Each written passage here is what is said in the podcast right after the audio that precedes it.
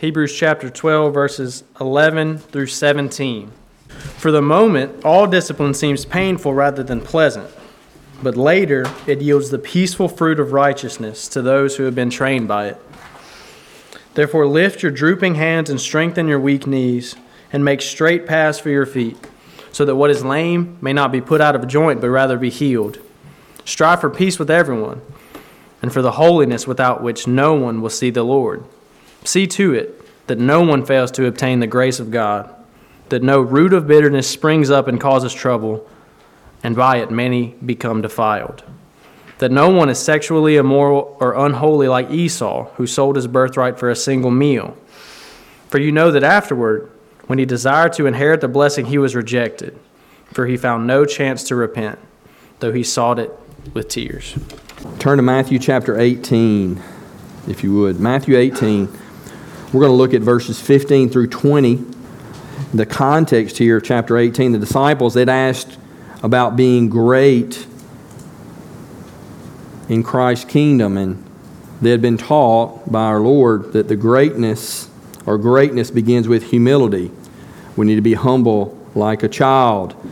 They had been taught to uh, avoid sin and were warned about causing another person to sin, especially a new or weak believer here in chapter 18. But what if someone sins? What if someone goes wayward? Someone who says they're a believer and they begin to act like they're not? Matthew 18, verses 12 through 14, Jesus told the disciples of a, a shepherd that had a hundred sheep, and one went astray. And that one is so valuable to the shepherd that the shepherd goes out and seeks and looks until he finds it and brings it back to the fold. And Jesus said, every single individual Christian is so important that he is determined that none of them perish. Verse 14, look at verse 14 with me. So it is not the will of my Father who is in heaven that one of these little ones should perish.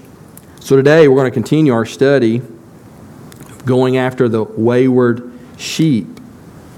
And Jesus here has stressed humility, and he's going to teach about forgiveness, but he did not say that sin should be just overlooked. Offenses have to be dealt with. So, how do we deal with a, a straying sheep? The Bible says a lot about that. If you're taking notes, get ready. Romans chapter 16 speaks to that issue. Last week we looked at 1 Corinthians chapter 5, 2 Corinthians 2, Galatians 6. Keeping up. 1 Thessalonians 5, 2 Thessalonians 3, 1 Timothy 5, Titus chapters 1 and 3. Hebrews chapter 13, 2 John, 3 John, all of these speak about confronting sin. And last week we looked at 1 Corinthians chapter 5 and we we learned why we point out sin in a wayward sinner's life. And why sometimes we have to disfellowship members from our churches. Do you remember from last week, Chris? You probably talked about that this morning. Well, first of all, we're commanded to. We're commanded to point out sin. We're, point, we're commanded to make judgments about sin in one another's lives. We point out sin for the sinner's sake. The goal is that sinners would repent and come back to fellowship with the Lord so that sinner can live. It's, we, we point out sin for the church's sake. We don't want wayward sinners to contaminate the church, defame the name of Christ. And also, we warn sinners because we know that greater judgment is to come. But churches seldom discipline wayward sinners. Why is that? Why don't churches discipline church members who are wayward, who confess to be believers but live like lost people. I think several reasons. I think one is just the prevailing cultural virtue of tolerance has influenced the church. I think it influences us as individuals as well. But it's infiltrated the, the churches. We think to judge any behavior of sin is to is like we're throwing the first stone. It's perceived as unloving, and so what we do is we either accept their behavior or we overlook their sin. I think another reason is just because in America, the individual is seen to be most important. The individual is more important than the whole. One person is more important than the group. I think you see that in our culture. I mean, think about players who play professional sports. Today, they don't play for their team loyalty, they play for their stat sheet, their stat line, don't they? When think about, I was thinking about Larry Bird. Could you imagine him playing in a in a Lakers uniform? You just can't imagine that, you know. But today you have players; they just jump from team to team to team. There's no loyalty because the individual is what's most important, not the team. But Scripture, what Scriptures, what, what does Scripture teach us about that? I was thinking about Philippians chapter 2. It says, Do nothing out of selfish ambition or vain conceit, but in humility consider others more important than ourselves. And we're also taught we don't do things for our own glory, but we do everything as believers for God's glory. So it's not about us as individuals, it's about God and His glory. It's about the church, but that's not what's taught in our culture, and that has, of course, influenced the church. Another reason the churches don't discipline wayward church members is because to be removed from one church all a person has to do is just go down the street and they'll be received, no questions asked.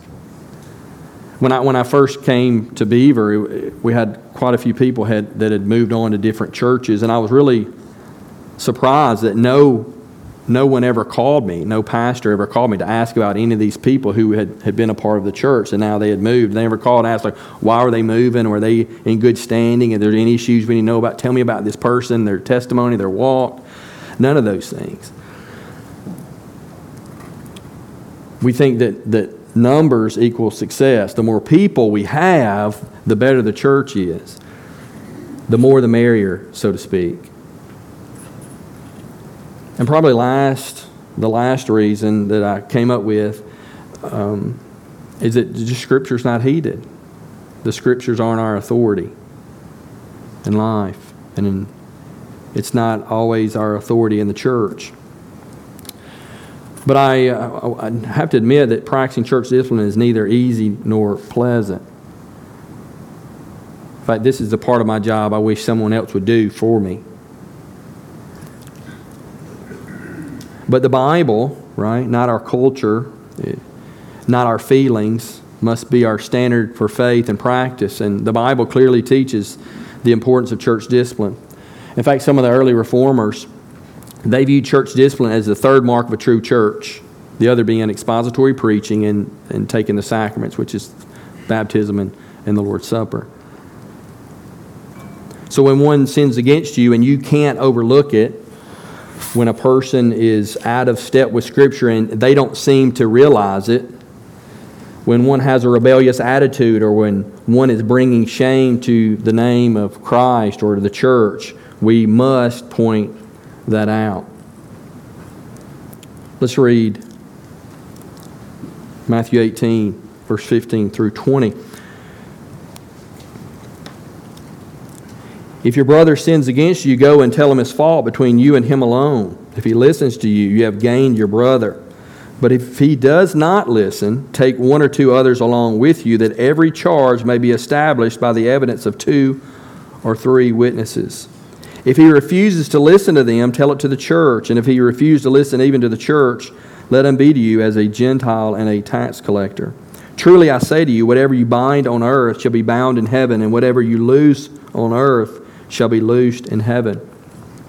Again, I say to you, if two of you agree about uh, on earth about anything they ask, it will be done for them by my Father in heaven. For where two or three are gathered in my name, there am I among them? So, how do we deal with sin in the church? The first thing we do is we have a private conversation. We have a private conversation. This reproof, this correction needs to be done with uh, a few uh, people knowing as possible. And, and again, from last week, that doesn't mean that we point out every sin in each and every life. We're told to bear with one another.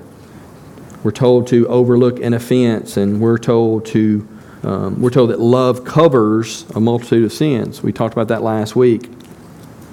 But when we do need to point out sin, we do it privately. So if someone comes to you and says, so and so is involved in this particular sin, would you go with me and talk to them? What's the first question you should ask? Have you talked to them privately? Have you addressed this with them one on one in private? See, the goal is reconciliation, the goal is repentance. And if you go privately, and we do that, don't we? I'm looking around seeing many faces of people that I've went to, right? And you've got, come to me. We do that. That's just a habit. That's what we do. We go privately and point out one another's sin. And if you if you see your brother repent, humble themselves, yield, then you've won your brother, the scripture tells us in verse 15. If he listens to you, you have gained your brother. You've won him. Mission accomplished, right? And we see that. That happens all the time, doesn't it? Now, sometimes a brother or sister, they don't respond, just like you don't always respond immediately. Oh, yeah, you're right. You're so right, and I was so wrong. I am so sorry. Let's pray. Now, that happens, but more, more times than not, that private conversation has to be had, and then we, we let that joker have two or three quiet times, right? And let the Lord, what's the Lord do? He puts sometimes he puts us in the full Nelson, doesn't he? And it takes a few days. So we, we need to give grace and, and do that.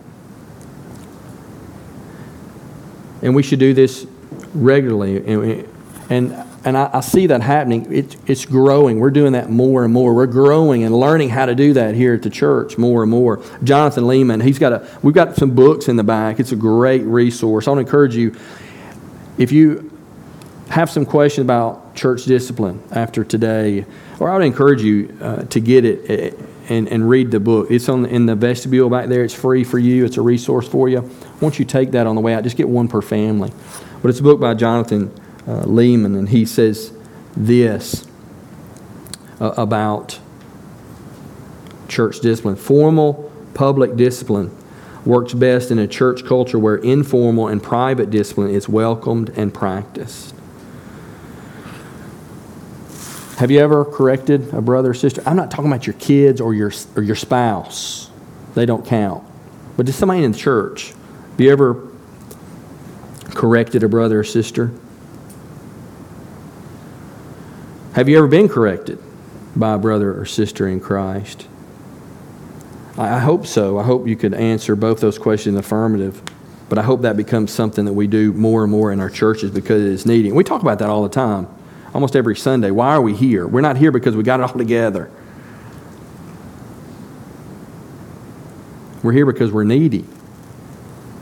We're here because we have problems and we need help. So we come to church, we not only come to Christ, we come to Christ bride, and we need help. The picture of, of, of arm in arm, hand in hand, living life together. That's what it, the New Testament church is supposed to be. And when we have these private conversations, nobody needs to know about them. It's just one on one, right? And it didn't have to be this formal hunter. It didn't have to be this formal hunter. You and I got to talk. Sit down, man. You know, you have to do that sometimes, right? Just like you do with your children, parents. Sometimes you have to, hey, sit down. We, we got to we gotta have a talk. And you know it's serious. You can feel the weight of it already, right? But most of the time, these kind of conversations we're having, it doesn't, it doesn't happen like that with me. It's just a pointing things out, you know? Hey, I'm, I'm harsh with my wife a lot of times. How about you? How you doing with that? So just, you know, being sensible about that and just pointing that out. And that's all Chris needs to hear. And if he hasn't been gentle with his wife, he's been harsh, and I already know that, then, yeah, bro, I'm struggling with that. Okay. Oh, let's, let's ask each other about that issue from time to time. So it doesn't have to be this real formal thing. It's just a lot of times in casual conversation.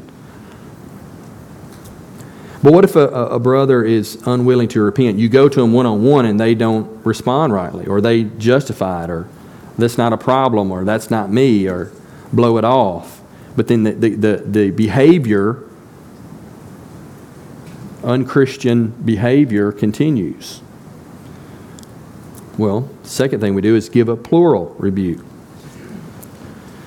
Give a, a plural view. The scripture says, but if he does not listen, take one or two brothers along with you, that every charge may be established by the evidence of two or three witnesses. The rabbis used to say, Judge not alone, for none may judge alone, save one, that is, God. And so we need witnesses sometimes. And, and there's really three reasons I think why this is important. First, um, it may be that, that I myself, if, if, if I've seen something in someone's life, I point it out, they haven't responded rightly, and I'll take a brother. It may be that I'm making a mountain out of a molehill. Maybe the problem in, in John's life is not a real problem. It's just something where someone can say, you know what, I just think that's probably something we just need to bear with him about. That's not a big issue as you're making it out to be. Possibly, possibly I could be an error. When I see something in a brother's life, maybe it's not that big a deal and I'm making too much out of it. Maybe I just need to drop it, let it go. Secondly, I think it's important to, have uh, others go with us because sometimes one person, you know, you don't have much of an effect, but you take two or three, it's two or three of you going, and they, they feel the weight of it. Whoa, you got someone else involved in this, right? Um, maybe that, that combination of, of two or three people, that admonition coming from more than one, may be what God used to bring that sinning brother to repentance. So I think it's helpful in that way. And thirdly, I think it's important because if the, the sinning brother doesn't repent and his attitude and behavior continues, then maybe we'll need witnesses when we bring that before the church. And this is keeping with Scripture. The Lord Lord Jesus, he quotes the Old Testament command in Deuteronomy 19 15. It says, One witness shall not rise against a man concerning any iniquity uh, that he has committed. Only on the evidence of two witnesses or three witnesses shall a charge be established. And we see that in the New Testament about elders. A charge shouldn't be brought against an elder unless it's we have two or three witnesses. Again, if they repent, right? If we have an issue and I've gone individually and there's no response, there's no yielding, there's no submission, there's no change, and then we take a brother or sister with us, there's three of us going, two or three of us going, and there's still no repentance, the behavior continues, then what do we do? Well, we take it publicly before the church. Verse 17. If you refuse to listen to them, tell it to the church. The sin's getting progressively more known, isn't it? Goes from individual to two or three, and now before the church. Again, if the rebuke from the church is heeded, then guess what? You've won your brother. Praise the Lord. Mission accomplished, right? But even if the church, knowing about it, is becoming more and more public, there's no movement to attempt to line up with Scripture, then what do we do? Fourthly, we remove the unrepentant person from your fellowship, but we do this with authority of Christ. And if you refuse to listen even to the church, let him be to you as a Gentile and a tax collector. So that this church discipline process doesn't refer to like a group of Christian policemen, right, throwing their weight around, getting things done, but it's, it's a, it means God is exercising his authority in and through the local body to restore one of his erring, wayward children. And the purpose is always restorative, right? We're trying to restore him. It's not retributive, where we're trying to delve out punishment. And notice verse 18, the, the authority given to the church. I say we, we remove them from fellowship with the church. We do that with authority. And whose authority? Look at verse 18. Truly I say to you, whatever you bind on earth shall be bound in heaven, and whatever you loose on earth shall be loosed in heaven.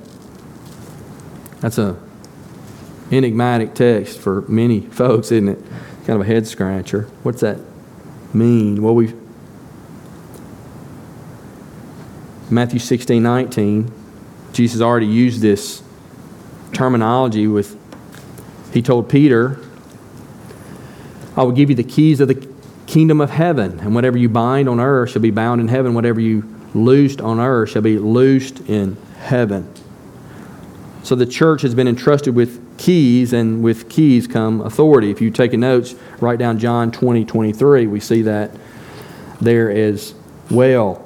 This binding and loosing, that's kind of odd terminology there, but it's just a Jewish way of saying forbidding and permitting.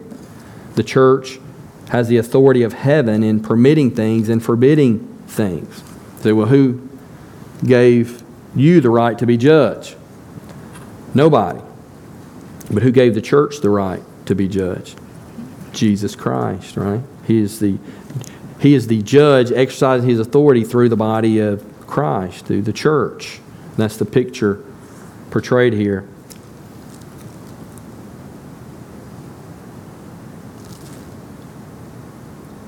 The authority of God is given to the local church to represent Him in carrying out the instructions of His Word. The authority to, to bind on earth is really it's preceded by what is bound in heaven. The verb tense there is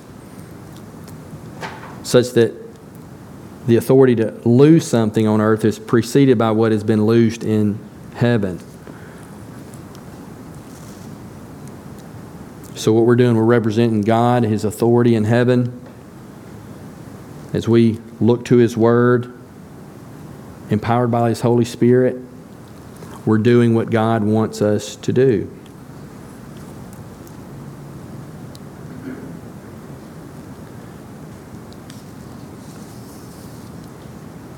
if you are confronted with sin and you don't repent, and then you're confronted with a, a plural rebuke by several more, more folks and you don't repent, and then you're confronted by the church and you still don't repent, then the church can say your sins are bound on you.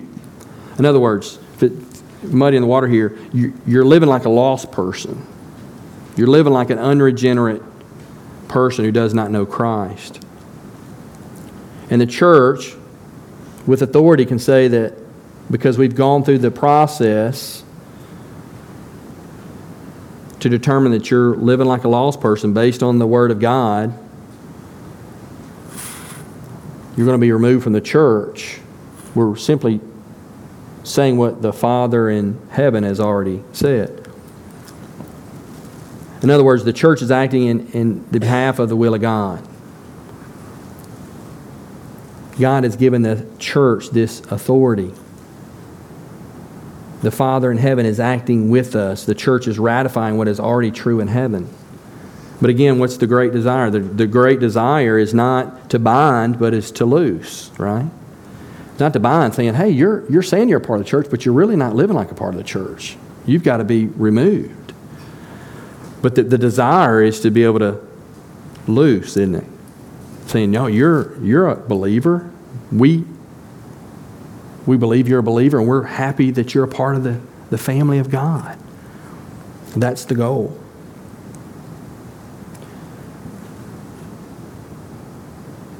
When we remove someone from fellowship, we're binding him. We're saying that this person isn't living a characteristically obedient life. He's acting like a lost person, and he can't be in fellowship with the church. And the church has the authority to do that. That's why I know some of you, you're, some of you are probably a little frustrated with me or frustrated with the process maybe, or maybe me. But it's like becoming a part of the church here, it's a really slow process. Because it's not a deal where we just want to make sure you like us. I say that sometimes. But really, what I mean is we want to know what you're like. Make sure you understand what you're getting into. Because this is a really, really big deal. Because it's not something you can just you just jump into and you can just get out of like like that. And I talk, and I've said this to many of you. Hey, if you want to talk about being a part of the church family, just let me know. You know, but it's not something like, hey, you got to be a part. You need, really need to be a part of the church family. I know. Is this something you really want to do? Because it's not something you sign up for and then you you get out of tomorrow. Because it's not easy to get out of. And so our process is really, really slow. And then some of you are kind of like, well, come on, let's get this going. It's really a big deal. And there's a lot of churches to be involved in. And most of them are going to be a lot easier to be a part of the church family than coming and being a part of the church family here. But I think it's really, really important. Because once you say, hey, I'm, I'm, I want to be a part of the church family, and we receive you, and what, ha- what happens is I will, if you haven't seen that happen here, I'll, I'll recommend to the church that we receive this person into the church family. And then the church decides if they want to do that or not. That's a really big deal. Because, like we said last week, just, it's like baptism, right? Baptism, we're putting our stamp of approval on you. And we're saying, yeah, we, we feel like this person is a believer. They're a born again believer. And they're going to give a public profession. And we encourage them in that. We want to help them in that. And so when you have a wayward supposed brother or sister who's not yielding to the Lord and they're acting like a lost person, what we're doing is we're taking our seal of approval off of you. And we're saying, we're not real sure this person's a believer. In fact, they're living like they're not. So if you look like you're a lost person, guess what? You can't be a, a part of the family. And you can't take you can't take part in, in table fellowship, taking the Lord's Supper, because the Lord's Supper is just for believers.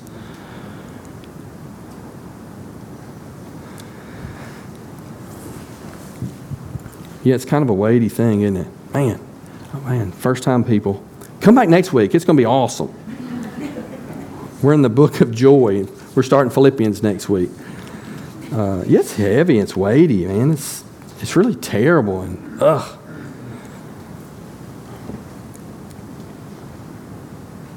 Verse 19 and 20. Again, I say to you, if two of you agree on earth about anything they ask, it'll be done for them by my Father in heaven. For two or three are gathered in my name, there I am among them. Sometimes, this, I think most of the time, this verses are taken out of context. Context is what? Church discipline.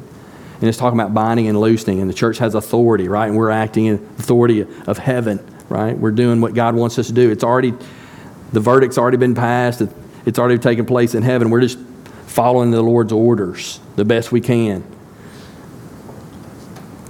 But Christ here has assured us of his presence in such times.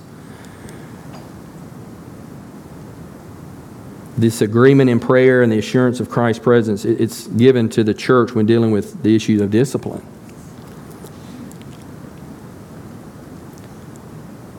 It's a, it's a time of grief and difficulty when the body must gather together and apply discipline to somebody they love. And Christ knows this, so he assures us that the, the Father hears our pleas and, and the Lord's present with us. And he, he's, he's there with us and, and he's, he's wanting to help us carry out the will of heaven in regard to church discipline. Christ has said, you, you have the full authority of heaven behind you. You have the agreement of my Father in supporting you in this what you're doing, and you have me right in the midst. That's authority. That's the authority it's talking about there. And after one's removed from fellowship, what's the goal? The goal is always repentance, right? Yeah. And if they repent, what are we going to do? We're going to love the heck out of them. We're just going to bring them back in, right? 2 Corinthians, turn to 2 Corinthians chapter 5. I'm sorry, 2 Corinthians chapter 2, real quickly. If, you, have got the black Pew Bible, it's 1146, page 1146. 2 Corinthians chapter 2, verse 5 through 11. You know, last week was kind of, it was weighty too, because you had this, this sexually immoral brother who had to be removed from the church in Corinth because he's living like, he's living worse than a, a pagan. And so he was, he was removed from the church. But now he's been removed from the church. And that's what happens. We do our, we, we discipline, we do our part, shepherding, ministering, shepherding people, and, and sometimes, unfortunately, you have to put somebody out. And then when we put them out, we've done our part, you know what? Then God does his part. And what's happened in this sinner, it seems like he's repented. Look at 2 Corinthians chapter 2. You remember the, the brother who had his father's wife, probably a, his father possibly had passed away, and he had his stepmother, and he treating her like his wife. And of course, that's immoral and wrong. And he was removed. Now look at 2 Corinthians 2, verse 5. Now, if anyone has caused pain, he has caused it not to me, but in some measure, not to put it too severely, to all of you. For such a one, this punishment by the majority is enough, so you should rather turn to forgive and comfort him, or he may be overwhelmed by excessive sorrow. So I beg you to reaffirm your love for him. See, if someone's outside the church because they're living like a lost person, they've been disciplined, but they, they, re, they repent, we just we bring them back in and we, we love them. For this is why I wrote, that I might test you and know whether you are obedient in everything. Anyone whom you forgive, I also forgive. Indeed, what I have forgiven, if I have forgiven anything, has been for your sake in the presence of Christ, so that we would not be outwitted by Satan, for we are not ignorant of his design. So there's a there's a a reaffirming this brother who's repented, and that's a, a wonderful, wonderful thing. In fact, we don't have time to look at it, but if you continue in Matthew chapter 18, after verse 20, you have the, the parable of the unmerciful servant. And, and the, the, the gist of the, the parable is treat people like you've been treated. God's been merciful to you. You should be merciful to others. So what, what happens? When, when we have this brother who or sister who repents after they've been disciplined, what do we do? We treat them like we've been treated. When you, you repent, you're yielding to the Lord, you're loved, right? So we, we, we reaffirm someone.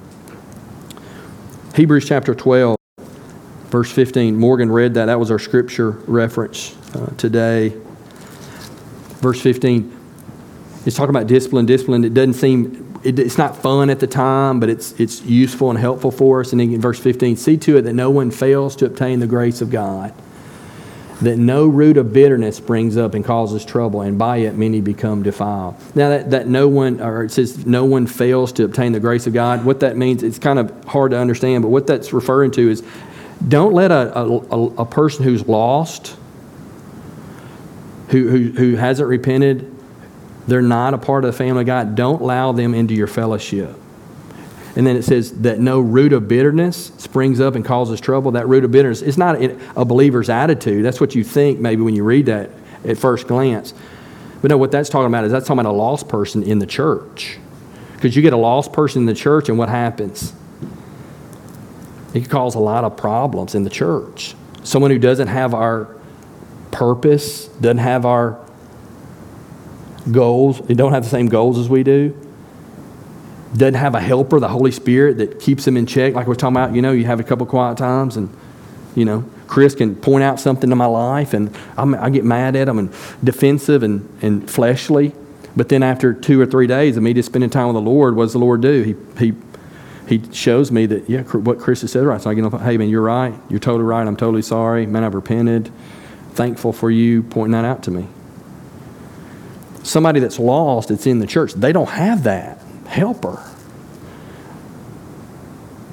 And so you have to be really, really careful that you don't have non believers in your church family.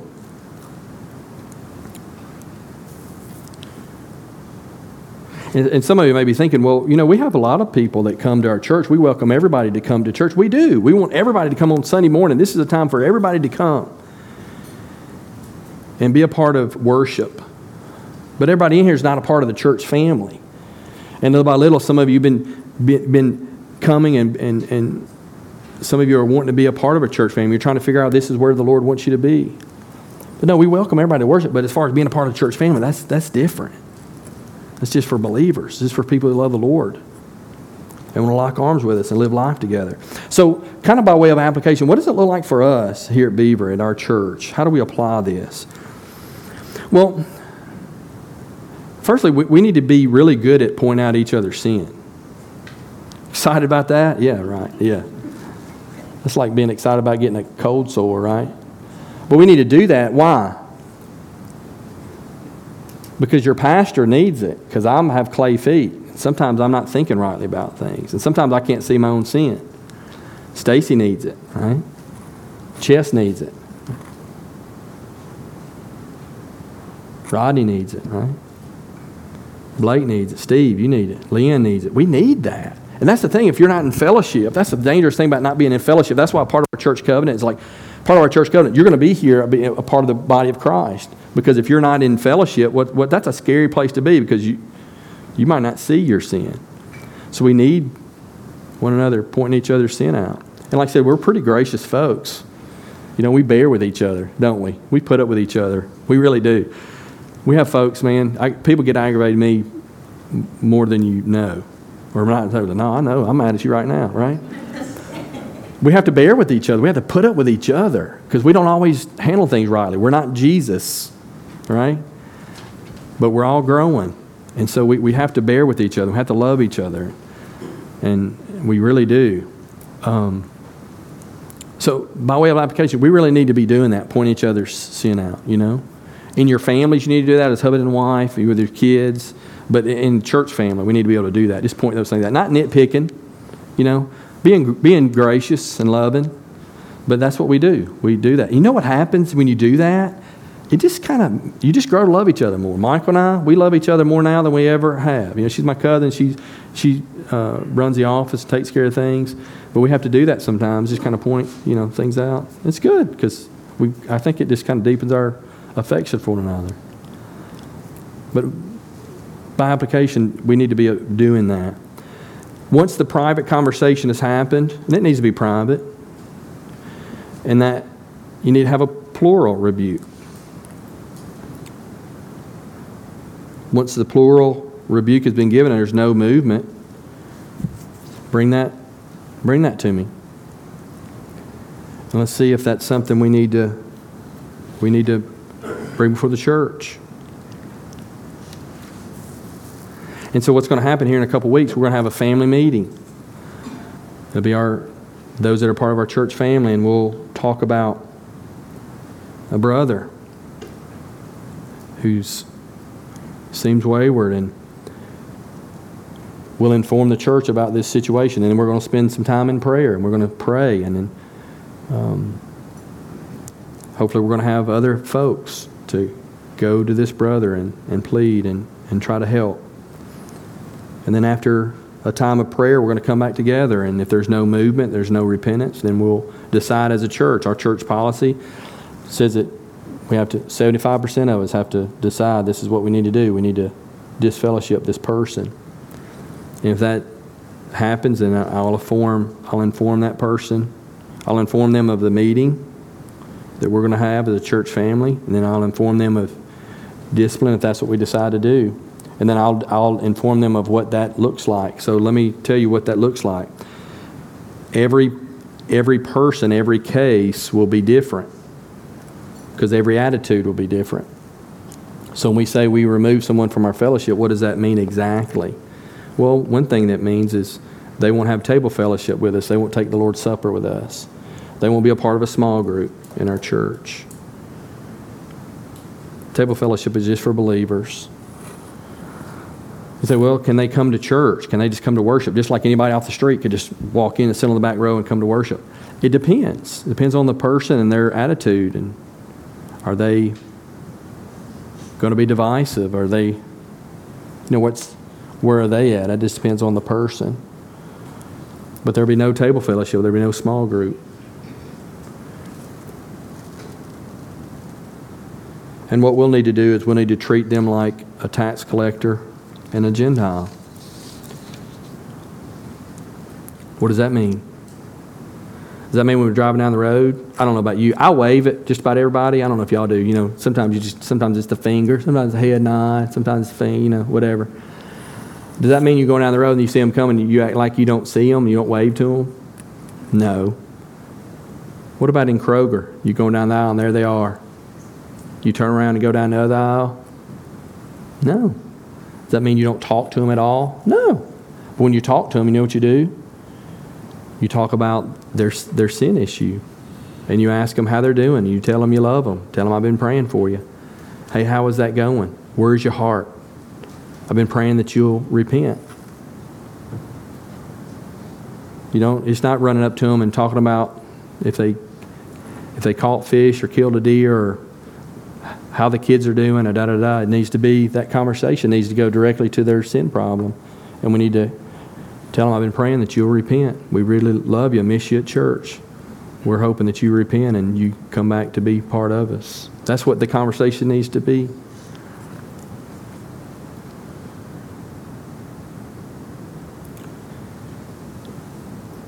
And if they repent, what are we going to do? We're going to have a party. Like the shepherd who went after the wandering lost sheep. What did he do when he found it? He rejoiced. And we welcome them back into fellowship. But you know, it may be where they don't repent. We don't see that. We will take that to mean that they're not a believer.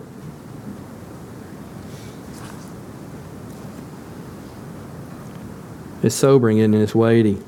But God has given the church the authority to, to do, to take such action if need be. In fact, Revelation chapter 2 and 3, John, he's writing to the churches. Some of them were tolerating sin in their midst, and they weren't disciplining these people who were living like lost folks. And John, you remember what he wrote to them?